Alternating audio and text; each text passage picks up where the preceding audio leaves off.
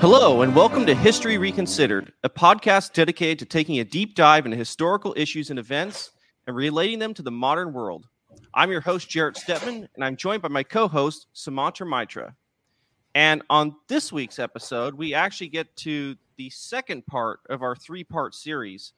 This episode will be about the rise of Napoleon, the beginning of the great man's career, the great Frenchman's career. And, and Sumantra, I think to kind of start off this conversation, we, we talked about this before, and I think it is very important because we're talking about Napoleon, who's one of the most significant figures in history, you know, sort of the father of modern Europe in a certain sense.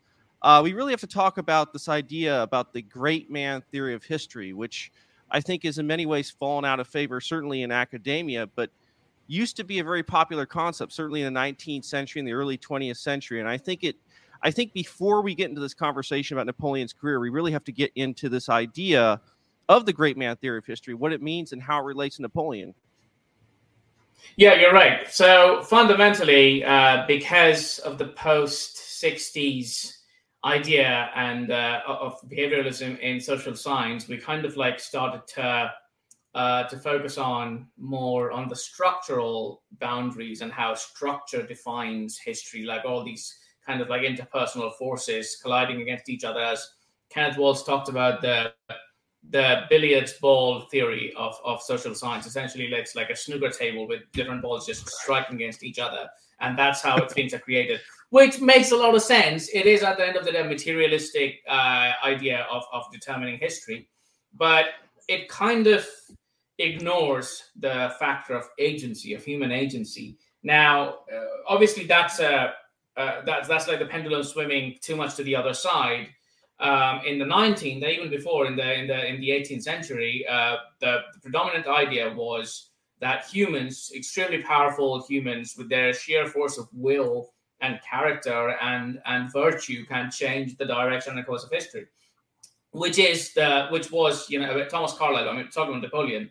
Carlyle, in his biography, uh, or in, in, his in his book about the French Revolution, fundamentally mentioned about Napoleon and how he was such a force of nature, and he essentially, because of his own, you know, it's coming from a very normal, uh, you know, uh, background, but changing the entire direction of history, and that in itself, the great man theory of history. Like there's this, this if, if there there could be one man who would change uh, and and go against the tide at times to to you know put his mark upon history the question, however, is whether great men or women, so to speak, um, are great in the sense they're good and they're virtuous, hmm. or whether they're great in the sense they are so massive that because of their sheer gravity, they, they change the direction of or the flows of, of, of time and space around them. So Uh, overall, the the modern idea of great man theory of history, and in in which Napoleon is obviously one of the leading contenders, is this idea that you don't need to be good, in a sense, to be one of the great men. You can be flawed, but as long as you have that sheer gravity of changing the dynamic of history around you, you are great, so to speak, because on your shoulders the forces of history are residing. Yeah, absolutely. It's it's interesting. Of course, you bring up uh, Thomas Carlyle, who was a very prominent 19th century um, historian who wrote about number of figures and had a lot of theories about. I guess more formally came up with the great man theory of history as we think of it. I think he had even a series of lectures, I want to say, on heroes and the heroic in history. I think he, I think he mentioned like uh, uh, religious figures who are the great men. So this doesn't necessarily have to be a politician. It could be religious figures. It could be men of letters. It could be in various uh, uh, endeavors that kind of move the events uh, of human affairs. And I think you're right in the sense that um, I think part of the, the great man theory of history does sort of some say you know they kind of transcend even traditional morality as and you can't fully know the mind of the, the great man and how he moves events and it's difficult for us mere mortals to fully understand them and you, you do see that in some of the scholarship of the late 19th century. There's this kind of idea that this you know the human will of these great men of genius uh, really comes every once in a while and directs events that's beyond us to fully understand.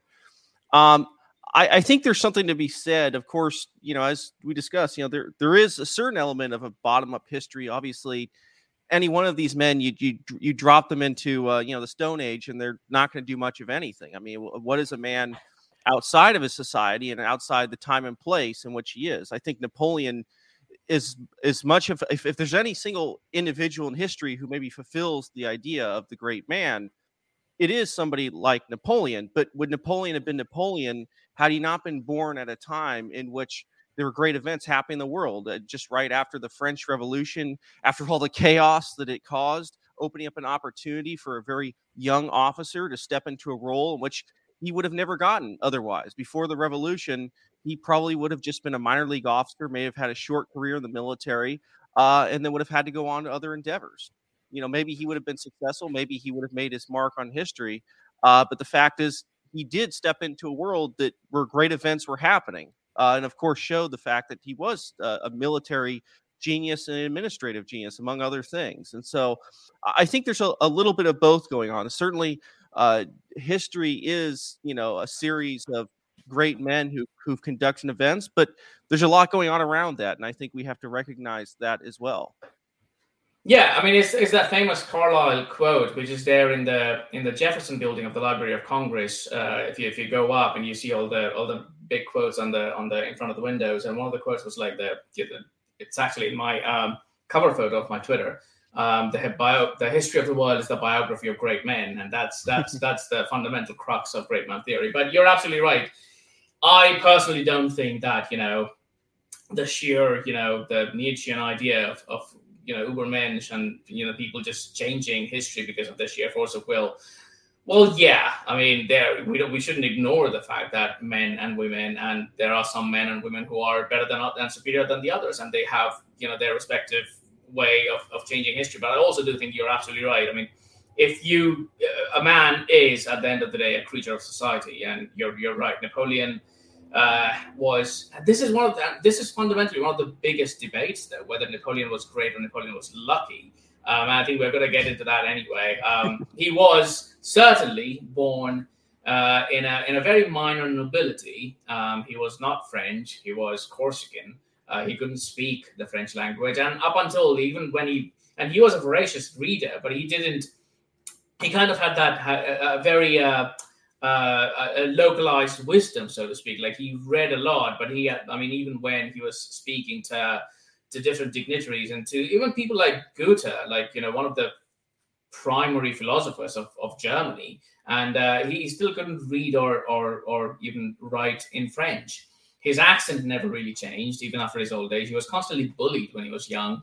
Um, and there are some, and, and he used to write down everything about his life. And there was this one incident I remember reading about him when he goes uh, to to pick up a woman from the from the from from the lower parts of the city.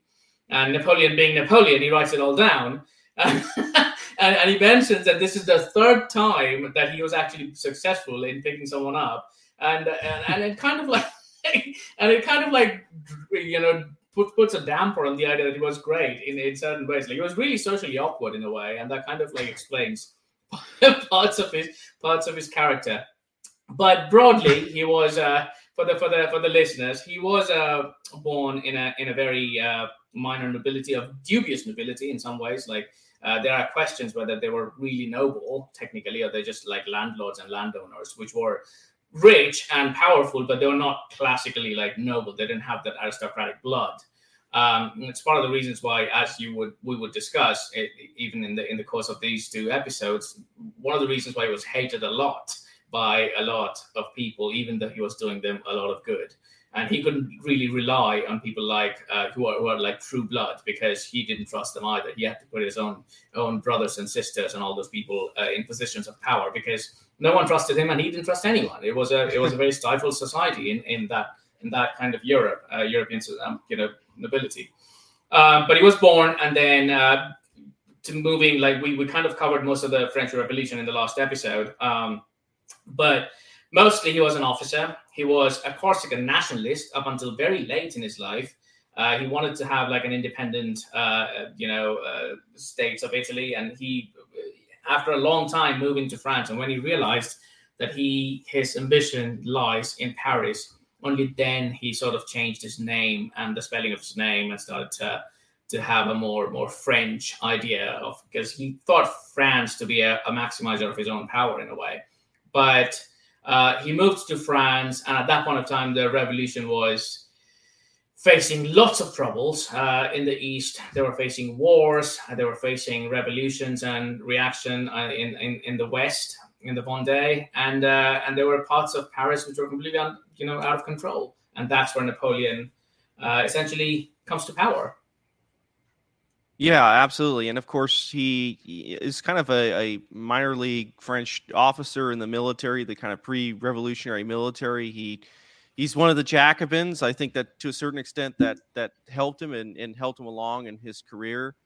Um, and really starts to make a name for himself, especially in the campaigns that take place in Italy at the time. Of course, during the French Revolution, France decided that not only are there is their society going to be gripped by revolution? But they had to start a war with several countries while this is happening. So um, they they were certainly biting off a lot more than, than they could chew at the time. And among the great powers they were at war with was was Austria, and of course several at the time Italy was not a nationalized country. There were several uh, Italian kingdoms uh, also involved, but it was it was essentially this is this is the campaign where Napoleon started to demonstrate that his skills as an officer uh, were quite considerable. In fact, they oftentimes outstripped the men who were much older than himself and uh, demonstrated, of course, on the battlefield and certainly in his organizational skills.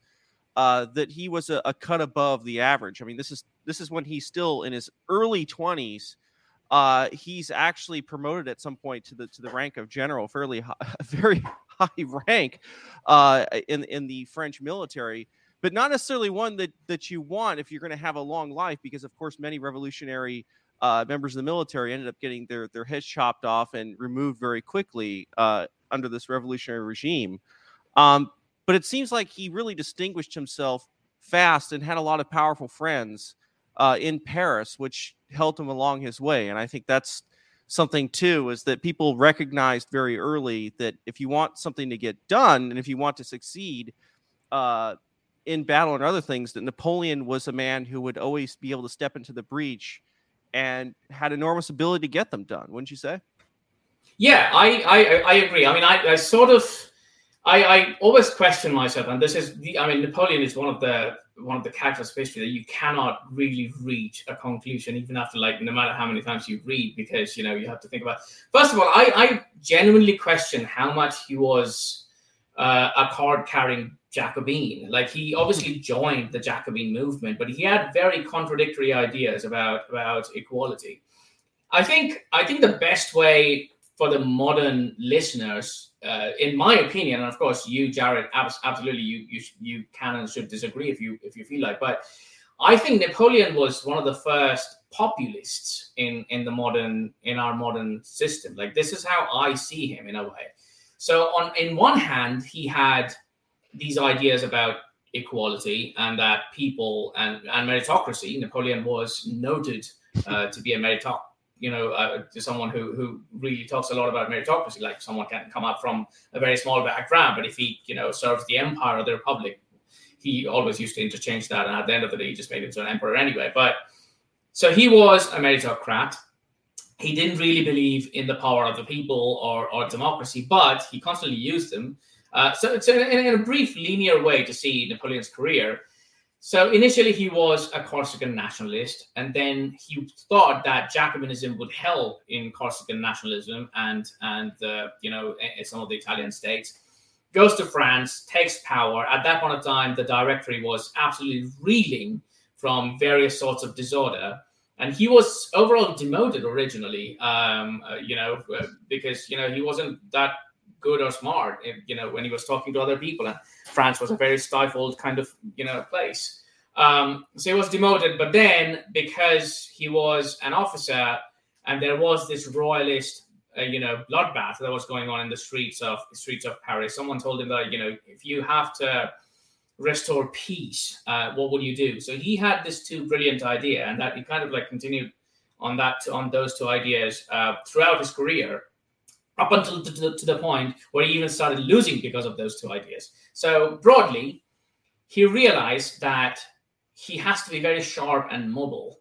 Like he has to constantly move around with his troops So that was one of his primary ideas. Up, up until that point of time, if anyone studies military history, military solutions to European problems was very determined and fixed. They had very determined tactics. They move two paces to the front, turn right, sit down, shoot, go up, move. You know, that it's a very structured way.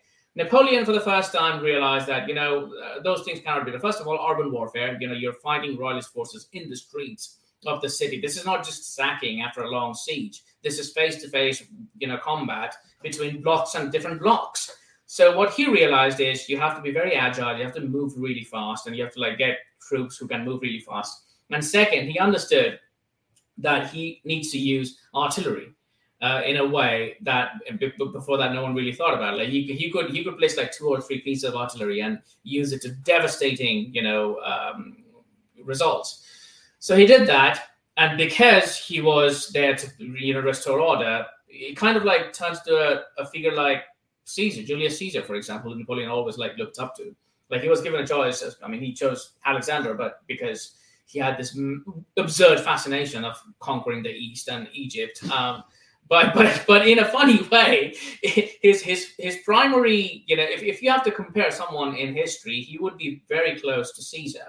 You know, he was that kind of guy who was like, I'm restoring order. I don't really want to take power, but I also really want to take power and show the people that I'm better than them. You know, all these patrician senators and people in Paris who are like from true blood bloodline, and I'm better than them because I come from a very small town mentality family. But on the other hand, he says that he claims to be a Jacobin, but but then he was also like really prude about about French social life. So I, I'm I'm kind of curious as to what you think about how you would categorize Napoleon as a character anyway. You know, you know, it's funny because to a certain extent, you know, he's this great military genius, you know, as people define him. But I think his genius was actually putting together a lot of trends that were happening kind of at the same time. I mean, a lot of these developments is, you know, obviously the kind of nationalistic spirit that was taking place in France gave them the kind of manpower and gave them the the kind of numbers that he would need. Developments, of course, as you said, in artillery technology. Uh, he, I think Napoleon. I, actually, weirdly, in a certain way, if you're going to compare him to history, somebody in history, weirdly, I'd say it'd be somebody like a Steve Jobs in the sense that Steve Jobs, when he created the iPhone, took many separate technologies that had already existed and put them together in one device that that obviously changed the world to a certain extent. And I think Napoleon was similar in the sense that he took advantage of many trends that were happening at once. He did have, I think, ample administrative abilities and put them together to create an army that when it when he began uh, really couldn't be beaten by the professional armies of Europe. I mean, armies tended to be small professional forces. They were, I mean, this is going off of an old model of how to run a military. The, the vaunted Prussian military of that time couldn't keep up with the national military that France was building in sheer numbers and tactics. And you're right that Napoleon used the kind of given his early uh, successes didn't come with brilliant, you know, tactics, you know, left right on the battlefield. I mean, the French military in the early revolutionary period was basically like a giant mob. I mean, the tactics were actually very simple. Um, what he was able to do was was able to mobilize that mob better, and of course, developed over time into a more professional military. Um, but I think Napoleon, his real genius was in taking these many developments happening at once that he really didn't have anything to do with, and having, of course, the the blessing of having a country that had the largest manpower reserves in in all of Europe, a country that was filled with uh, with revolutionary fervor, was was a very kind of uh, you know a country was filled with a lot of energy and, and ambition. Uh, and he put those things together, and of course, had also the when you talk about the, the, the luck of Napoleon, certainly in his early days, uh, had the advantage that he went against armies that were led by some older generals, especially the Austrian military that was not very dynamic, uh, in which they were trounced by a younger, more dynamic man and and a and tactics and doctrine that would define the next stage of battle uh, that they hadn't developed yet. So some of his early battles are absolutely stunning victories um, in which he clobbers forces that are, in some cases, many times larger than his own army. But of course, Napoleon was smart enough to know that well I, if if we if his army is larger than mine i don't want to face his entire army i want to face a smaller part of that army which of course you know comes to his doctrine of, of divide and conquer which was he was very good at which is move your forces very quickly, destroy one part of the enemy's army, and then finish off the rest of the enemy's army when you have an advantage in both. And and he did that very well. And, and for you know for a short time, I think that there was there was no army in Europe that, that can compete. And I I do think uh, in that sense, you have to recognize his his genius, you could say, as a general, and seeing that he was to a certain extent a step ahead of anybody else uh, in his generation for a time. I think you raised two very important points in that in that statement. One, um, I don't think there was anyone before Napoleon who actually nationalized the fighting force. So I mean, this was one of the things which you know the Austrians kind of like got baffled about. Like you know, armies were usually like small, very structured forces, and you know, and then they meet each other in the battlefield, and whoever wins, you know. Uh, so Napoleon, in a way, kind of like changed that, and Nelson, by the way, on the other side. But we're going to talk about Nelson later on anyway. But Nelson also changed that in the in the naval tactics. Like before that, it was a very different way of sea warfare, and Nelson just came and changed that. Um, but no one nationalized a fighting force the way Napoleon did. Part of the reason was because he didn't have the orthodoxy of of the traditional upper class European nobility who used to think in a very similar way, go to the same schools, learn the same tactics, and you know, and just it's kind of like chess chess game to them. Like you just put the pawns in the battlefield and see which which one wins without any. But Napoleon just changed all that. You know, he kind of like you're right. France was already revolutionary. You know, they were already fighting um, multiple battles, and you know, and because it was a country of almost 28 million, 30 million and the largest power in Europe. They had ample to draw from. And uh, and so that's one thing. And the second thing is, I think part of that, and I don't know, I, I, I want to know your opinion about that. One of the reasons why Napoleon's army was so vicious was because he essentially opened up the gates of prisons and had a whole bunch of miscreants, you know, who was just uh, they had nowhere to go back to. You know, this is this is this is what they call the the the the the luck of the tugs in a way you know? You just you just have you have a whole bunch of people who would essentially be executed um, and napoleon tells them that hey you know that's the enemy and everything that, that's on the other side is just yours. And obviously they're going to fight in a way that no one else would. Uh, um, i think it was metternich who said that like you know napoleon goes to war 300000 people uh, goes with them. If they die, someone else comes and replaces them. But on the other side, if three thousand dies, no one is there to replace. And I think I think that's a fact because no one would want to die in that way. You know, there's nothing to lose. Yeah, I you know I think it actually kind of makes sense that people who ended up in prison for various violent crimes would in some cases make actually for good soldiers. I mean, if yeah. if if there's a fine line, you know, between that, of course, it's that that attitude of uh, aggression, risk taking right. that are oftentimes good on a battlefield. Maybe not good when you're, you know, in normal life and you're trying to run a business or trying to be a well-behaved citizen. Uh, but if you're trying to kill the people in front of you, uh, that's actually that can actually be a positive. And I think you're right that when you're talking about mobilizing the manpower of of France, which you know transition from being a kingdom to a nation. I mean, a real like modern nation. Uh, I think that made a huge difference. I was obviously a difference maker on a number of battlefields where France was able to call up uh, simply more soldiers than than the other side could. And of course, as yeah. Napoleon's campaigns continued and as he continued to win victories, um, had other nations fighting alongside him too, and, and mobilized sort of the people of Europe. And it, funny enough, created some of that nationalism that didn't exist before in Europe, uh, which existed after, which may have, you know, even, you know, you know, you talk about planting the seeds of your own downfall to a certain extent, created that national mentality in the various nations of Europe that started to recognize this and have their own national identities that were built up during the Napoleonic Wars. And I think that that's what's really interesting. The France got there first. Right. Uh, that by the end of it, everybody else had been catching up. And you can definitely see that, of course, with this eventual fall, where these various nations rose up against him. And as soon as they saw weakness, as soon as they saw blood in the water, turned on Napoleon and and led to his and led to his defeats. So I think you would agree that the if we have to divide Napoleon's life and campaigns into various pivot points, I think one of the pivot point absolutely would be Egypt So for the listeners, could you could you lay out like what led to the Egypt campaign and you know up until that point what was Napoleon doing? So you know it's funny because you talk about his kind of obsession with the East. At one point early on in his career, he actually tried to leave the French military and join the Turkish. Join the Ottomans. Was, yeah, yeah. And join the Ottomans, which is one of those, of course, you know, one of those counterfactuals of history. Well, what if they had actually granted his request and he had fought for the Ottomans? Would he? How would that have turned out?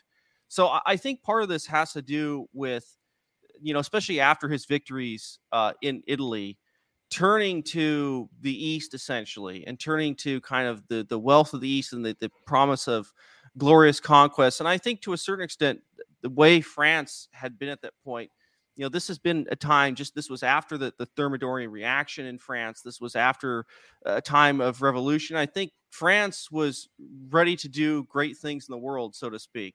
And I think turning toward the east, turning toward Egypt, especially as the British Navy at this point was was very stretched. The French Navy, of course, was never able to match the British Navy uh, either in quantity or quality, but it was stretched very thin at this point.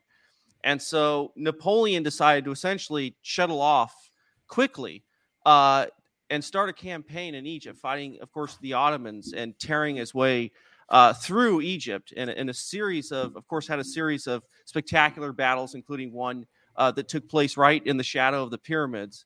Um, had a number of spectacular victories in Egypt before being, I think, cut off actually uh, in Egypt, and of course the dramatic triumph of of uh, uh, Horatio Nelson at a great naval battle that took place very close by Egypt, and leaving his army basically stranded uh, in a foreign land. He could win all the victories as usual. He could win on land, but when the British Navy was involved, uh, he quickly found himself cut off uh, in a difficult position. They were eventually able to make their way back to uh, the continent, but I think that his grand designs, of course, came to nothing. But you know, I think we discussed a little before this episode how some of his reputation, um, as maybe more of not just a great man but a tyrant, really started in the Egyptian campaigns and how he treated people there, and sort of his his attitude and demeanor and how his army behaved uh, in Egypt kind of led to his reputation. Can you talk a little bit about that? Yeah, I think uh, two of the things that he mentioned is very interesting. Uh, one, he wanted to join the Ottomans. Um, we obviously have to do like a whole episode on the, uh, the, fascinating history of the Ottoman Empire, you know, right from the start. But interestingly, uh, and, and this is very brief, but interestingly, the late stage Ottomans were very European in their outlook. They were extremely liberal. They were very multicultural, really multicultural. Like they, they stretched from almost like from Bosnia to, to, to Syria to you know parts of almost to the borders of Persia. So um, so they were multicultural and and also um, they were very mellow. Like their their their their their social you know puritanism kind of like died down before anyway. So it was you know Byron was fascinated by uh, by the Ottomans. Uh, Napoleon obviously. Uh, so Egypt, obviously, you know, as it was a very precious land with lots of, you know, it, it was a food bowl of Europe in a way. Um, and uh, Napoleon's idea was, and the French idea at that point of time was not just conquest of Egypt for the money and for the riches and for the food, uh, because they were like, you know, they were surrounded by enemies at that point of time. Um, and after the Thermidorian reaction, as you as you mentioned, but also to cut off the British Navy, essentially divide British Empire into two halves between India and uh, the Eastern Empire and, and the European Empire. Um, and Napoleon wanted to do that, but you're right, he couldn't really match up to the naval power that or the naval experience of the Royal Navy. So what happened is, you know, it, it's that famous uh, defeat in the Nile you know, when, the, Napoleon's forces, naval forces, were completely destroyed, L'Orient, which was like the pride of the of the French Navy, was destroyed. And there were like beautiful poems, by the way, written on on, on that by the British poets in, in a way. Like there was this, I'm sure, like anyone who studied literature would know, like the the Casabianca, the the kid who was standing on the deck when the because his father told him to stand on the to wait on the deck till he comes back. And his father died, obviously, because of the bombardment, and he was still standing on the burning deck of the ship when the ship went down. It's absolutely, you know, beautiful. but uh, the Napoleon's navy, you know, Napoleon's navy lost. The French navy lost to the Brit to the Brits, and then he came to know that on one hand, the Republic is facing a lot of problems of law and order, so he has to go back. Um, and secondly, um, the, he, he won't be able to conquer anymore because he has got like 30,000 troops or something like that. So he let his troops riot and arson, and that was essentially where his the, the idea. I mean, obviously the British kind of like capitalized on that, um, on Napoleon's brutality, like in in Jaffa, uh, for example, uh, French troops essentially went completely out of control and they murdered um, women and children. And, and Napoleon didn't really care. Like he, I mean, he. Uh, some might argue that he had no way to control the troops anyway. Um, but that's but others might argue that it was specifically uh, under Napoleon's command. Uh, but sooner or later, that was the that was the reason why the Brits started to call him a tyrant and you know started to say like, hey, this is what's in store for the rest of Europe. So, so the British-French rivalry at that point of time was geopolitical, but obviously, you know, rhetoric plays an important part. I think it's important. I think, especially at this point, to talk a little bit about that that rivalry because throughout the the wars of Napoleon, Napoleon has, of course, always one real competitor, which is Great Britain. I mean, I think that throughout the Napoleonic Wars, of course, Austria, Prussia, there were other competitors, but Great Britain was kind of always there to stand in the way. And in fact, Great Britain oftentimes was outright subsidizing many of his competitors on the continent. Can you kind of talk about the kind of British attitude toward Napoleon and, and, the French Revolution, how they behaved during these wars, and why they they put up such a ferocious defense against Napoleon and, and were relentless in trying to stop him. Can you kind of talk through that? So the British interest in the European continent since uh, the break with the with the Catholic uh, Church was fundamentally uh, of two reasons. One, it was theological that we don't we wouldn't want to part of any um, European empire, regardless of who is leading that empire. We don't want to be a part of it. We are we are a, we are a nation we are a seafaring nation. You know, sea is our our you know domain, and we don't we don't need anything to do with the with the continent as long as the continent is not ruled by one single flag or one single army. Uh, so that has been the British strategy for almost a greater part of 500 years to have like a disunited European continent, and that in a way kind of like continues up until to this day. Um, Napoleon initially, so the French Revolution was obviously a shock to Britain, but also uh, the British were really confused about what's going to come up from the revolution. On one hand, their major enemy, twice the size of Britain, by the way, um, uh, twice the GDP as well uh, is you know imploding. Uh, so that's that's a good thing. But on the other hand, they're they're they're also exporting their revolution to other parts of the of the continent and uh, and to various parts of and that might lead to something um, you know uh, dangerous for Britain. So so Britain wanted to have uh, kind of like maintain a balance between having a regime in France which is not powerful enough to challenge Britain, but also not powerful enough to export their own ideology and destabilize, in a way, the British interests in various parts of the world. It's part of the reason why you know Spain was considered to be an enemy, and but that was after Spain has lost its status as a great power. You know, it was a second power by that by that time anyway. But Spain was still considered to be an enemy, and Trafalgar was a joint, uh, you know, fleet. Uh, partly because the reason was like you know we have that there was this chain of of uh, British interests and British rocks in Gibraltar, in Egypt, in Aden, in India, you know, all that line of, you know, seafaring nations and, and, and, and trade routes. And that needs to be maintained because that is essentially fundamentally the power of Britain. Uh, Napoleon himself, I interestingly, there were a lot of people in Britain who were rational and liberal. We have to understand that liberalism in those days were extremely pro Napoleon um, and pro revolution across the continent. We kind of think of liberalism now as tyrannical force, but because they, you know, liberals are in power in most of the, you know, the, the fundamental order around the world is a liberal order. But in those days, the fundamental order around the world was a Christian theocratic reactionary order, and liberals were the essentially the liberalizing force. Um, so a lot of forward-thinking people, um, and this was again, Metternich was baffled by that as well. You know, what his professors in college, for example, supported Napoleon. um, Byron and all these people really, really liked Napoleon because to them, Napoleon was a was a force of liberation in a way. Um, even after like Napoleon became an emperor, there were still like uh, people trying to justify, uh, you know, a, a, French Revolution and, and all the all the forces that it unleashed. So there were a significant number of people in Britain who were who were opposed to any kind of further entanglement with France. But obviously, that didn't really work out because France essentially uh, started to threaten uh, British interests because Napoleon wanted to have like a trade war uh, with the UK. Right. It's interesting how, in the course of this, really, I think rivalry between Great Britain and France and what had happened in Europe, and of course, the kind of mobilization of the, the French military and the wars and stuff. I mean, we, we, I mean, this really gets on the level of a series of, um, you can almost say world wars. I mean, it's not like this was just contained in Europe. I mean, this is really something that had gone global. Of course, the Seven Years' War, or the French Indian War in the United States, had been a precursor precursor to this.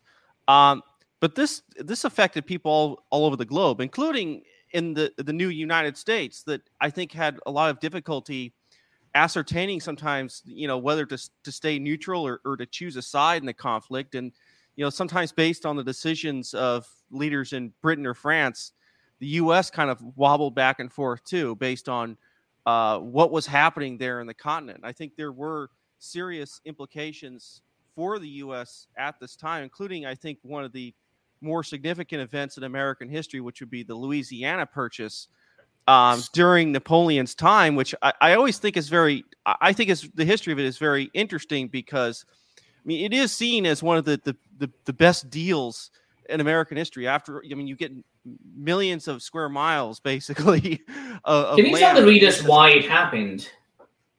Yeah, and I think this is actually one of the most interesting part of this because it was very. I mean, really, I mean, I think the, the purchase was something around uh, 14 million francs. It was not as far as what we were actually the United States was actually getting. Uh, it seems like a very low price. Um, yeah. But it really stems actually, and I think this is only seeing it from the American side. From the French side, you know, why were they why were they selling this massive amount of territory?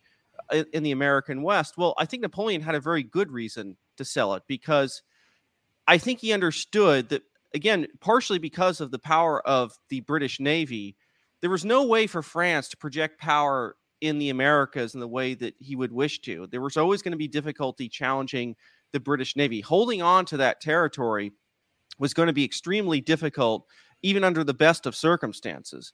Um, the French didn't have very good success in in a lot of their engagements in the Americas. And so, especially given the the challenges that were happening on the continent at the time, the wars uh, of the second and third coalition, you know, France needed money. They they were focused very strongly on the European continent to sell this huge amount of vast territory to what could be seen as one of the chief rivals of Great Britain in, in North America was actually a smart move because no longer right. a right. do they have to actually guard or keep the territory. They no longer have to post troops. They no longer have to stop. But now they just gave that territory to a rival of the British uh, that will be hostile to any uh, British attempts to take it back. And so I would actually say, and of course they got they got paid, they got money uh, and resources at the end of this. So I would actually say it was it was a smart deal uh, from both sides of this equation. Obviously, long term paid off enormously for the young United States, where it was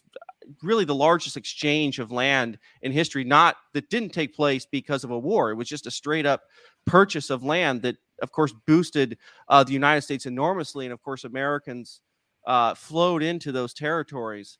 Um, but it was actually a smart move by Napoleon. It was a, a kind of his strategic thinking uh, on on the vast you know chessboard, the global chessboard, that this is a way to make something out of this uh, and put this territory in the hands of a rival course, the British never even they never recognized the the, the Louisiana Purchase as being legitimate because of uh, how this the, the, territory was gotten from originally the Spanish, um, which caused problems for the U.S. later.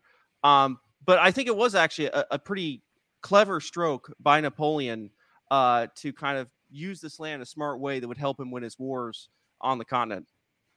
He also tried to reach out to a to a whole bunch of uh, uh, southern Indian princes who were opposed to Britain. Like Tipu Sultan, for example, was one of the major rivals and one of the biggest powers of South India, who was getting funding from both the Ottomans and the French, but obviously that kind of got destroyed once France, you know, went on a rampage in Egypt.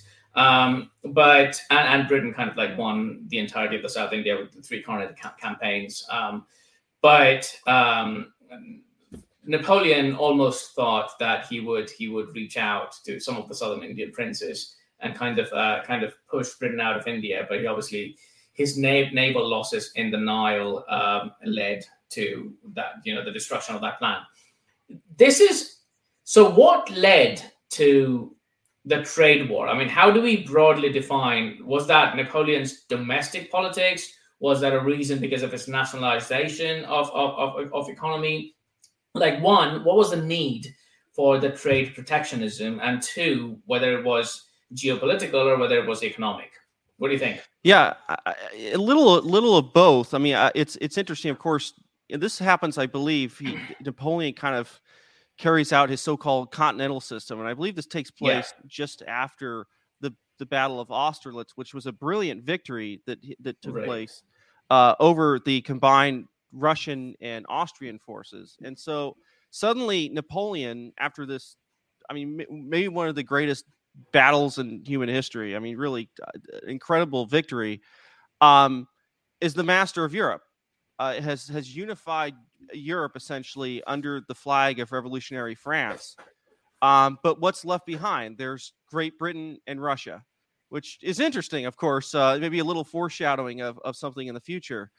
Um, but Britain still needs to be dealt with because, of course, Britain had this enormous overseas trade empire. I mean, he th- this is this is the lifeblood uh, of the British Empire, and of course, Napoleon saw this as as their benefit, as the the the reason that they were able to counter the French, despite the fact that the British had a much smaller uh, population. Uh, certainly could not have maybe on the surface competed with the you know the entire economy of Europe, and so creates this kind of continental system to cut off uh, trade to Great Britain to continental Europe, uh, and essentially put a, a, an economic wall uh, in between uh, the so-called uh, continental system. In fact, he tried to develop a number of domestic industries. There was one in particular where he tried to create the, the sugar beet industry to compete with uh, the British sugar cane. That didn't actually work out very well. I think what's interesting, of course, is at this time is you have the the first buds of the Industrial Revolution happening, which have has hit the British before it has hit the French. That the, the, the beginnings of this kind of industrial transformation that, of course, transforms the whole world, the British were really ahead in that game. While France, again, had a larger population, uh, large parts of France were still extremely agricultural. They couldn't actually, I think, compete economically with the British. I think man for man, and I, I to a large yeah. extent, the fact that Napoleon cut off trade to Britain in the in the long term um, didn't actually hurt Britain nearly as much as he thought it would. In fact, I would actually say, in large part, the, the French economy ultimately suffered uh, very much in this system, which I think is is pretty shocking. Um, and it was not a way to bring down the, the, lay low the British Empire. They simply found new markets, and of course had that that that navy that could still protect their trade. I mean, as, as much as Napoleon tried to create a navy that could compete uh, with the British Navy, but by simply the long-term experience, the the the ability of their captains and officers, and of course the British ships, um, they couldn't compete on that end. Even when when in direct confrontation, even when when the Brit- the French Navy by numbers was actually getting close, especially when you combine with the Spanish Navy, which were for a time their allies, they simply couldn't compete with that. So the British were actually able to hold down the empire.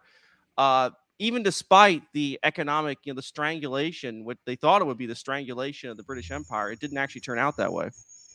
Yeah, and they also couldn't control the entirety of the European continent either. I mean, one of the reasons why Russia was kind of antagonized, and so was Prussia and Austria, was not just because Austria lost twice to Napoleon's army, but also no one really liked his his his idea of trade and kind of like this this real upstart coming from nowhere and just like dictating terms to this old houses on how they're going to do their own trade, uh, and and especially to houses who have by you know because of that of, of being a noble you know European house, they have like blood ties with with Russians and and British. So you know they were like married, for example. Someone in, in an Austrian nobility is married to someone in, in Britain, and Napoleon is just coming and telling them not to do stuff or lead uh, a certain way of life. Uh, so that's one thing. Second, I, we kind of like you know since you mentioned the fact that uh, you know trade and you know uh, engineering and all these things were happening outside of the domain of Napoleon's control. Napoleon was one of the first guys who actually took what like a bunch of scientists and geographers and all those people to to Egypt, you know, during his campaign. I think that was one of the you know one one of the one of the reasons why he's considered to be great is because uh, archaeologists and and you know he, he formed a committee of, of the greatest minds of France to actually accompany him in his campaigns uh, in the east. And they go and they discover pyramids and they do research, and that's uh, that was a pretty modern outlook for a for a guy who's just uh, came out of nowhere. You know, it's interesting. He he did always have, and and maybe this is he's a product of you could say the Enlightenment, the Revolution, this kind of fascination yeah. with science and learning. I mean that that was.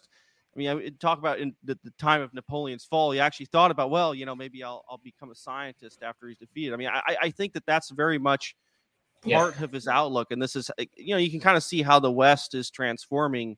He's very much a product of that he has this interest where the West is is the, the civilization that quickly embraced science and reason and learning and uh, obviously a lot of the develop the economic and military developments also flowed from that as well so it it makes perfect sense and we're not i mean it's just not just in the the element of of war and military um i i think in other domains as well i mean this is the look i mean the revolution had a huge amount of impact on the world and the outlook of people, both, you know, you could say in positive and negative ways.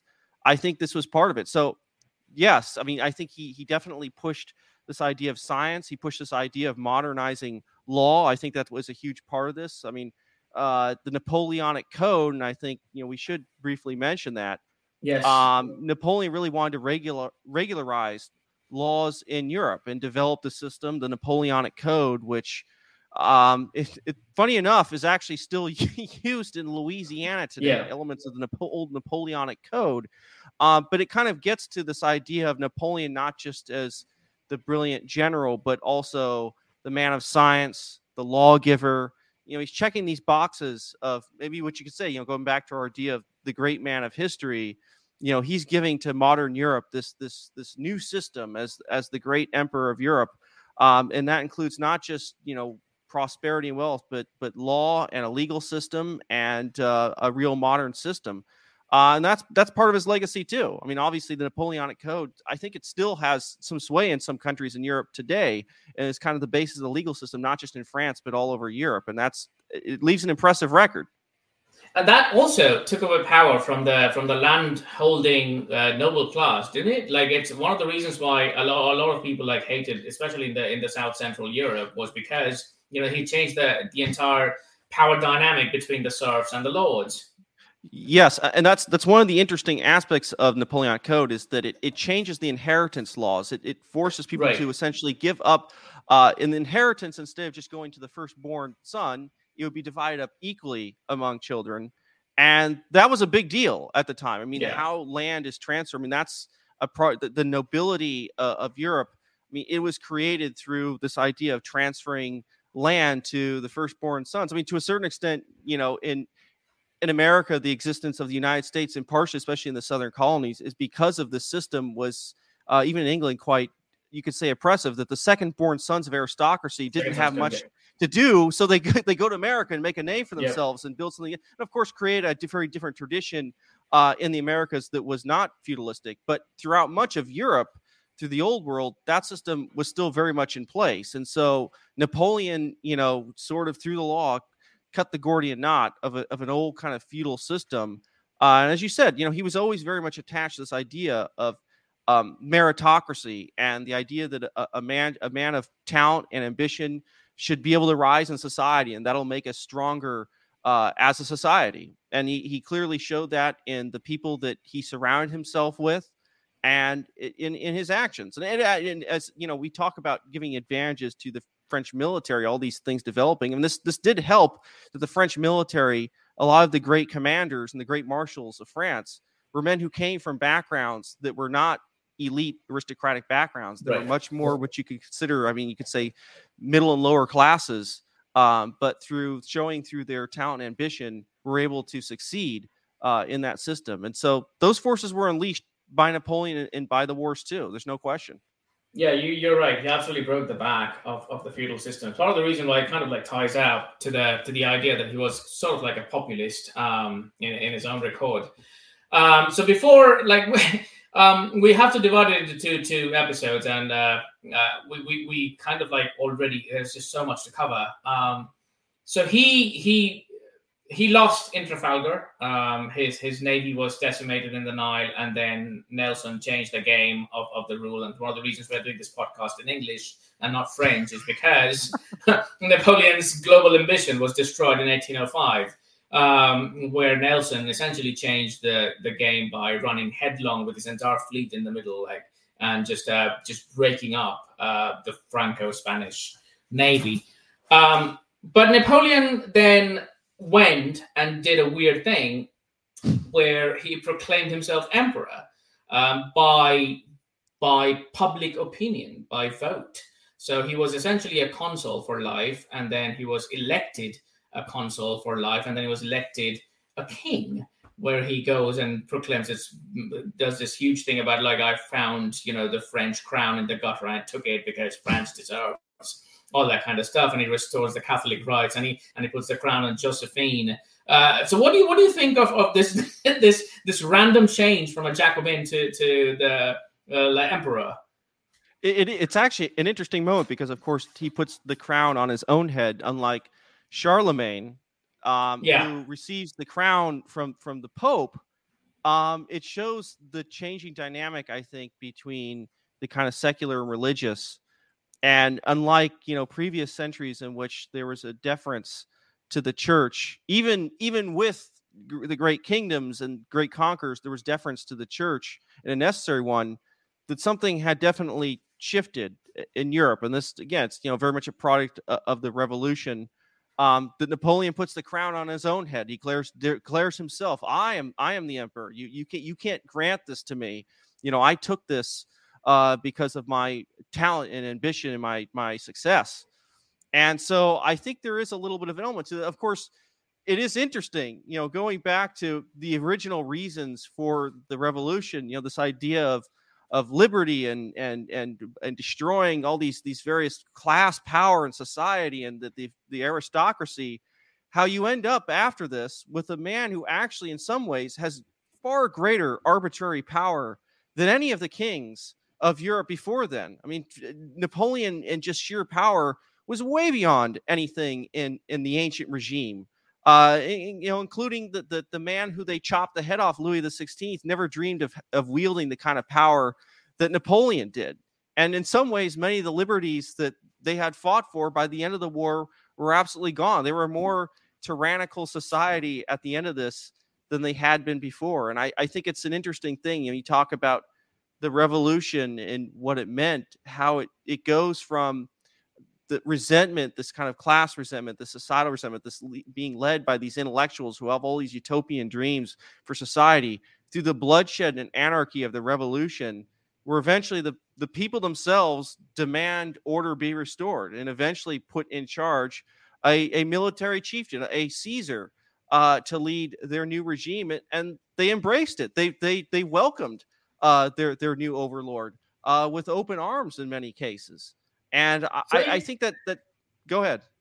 No, no, no. I, I was I was just going to ask you. So, isn't that an interesting parallel to to um, quite literally uh, a, a strongman politics that we see in our times? Like you know, people essentially aspire for a strong man to come and drain the swamp, so to speak. You know, so Napoleon, in a way, in a funny way, like both Caesar and Napoleon, and, and a lot of you know South American dictators, they are they are fundamentally elected. They're they are products of.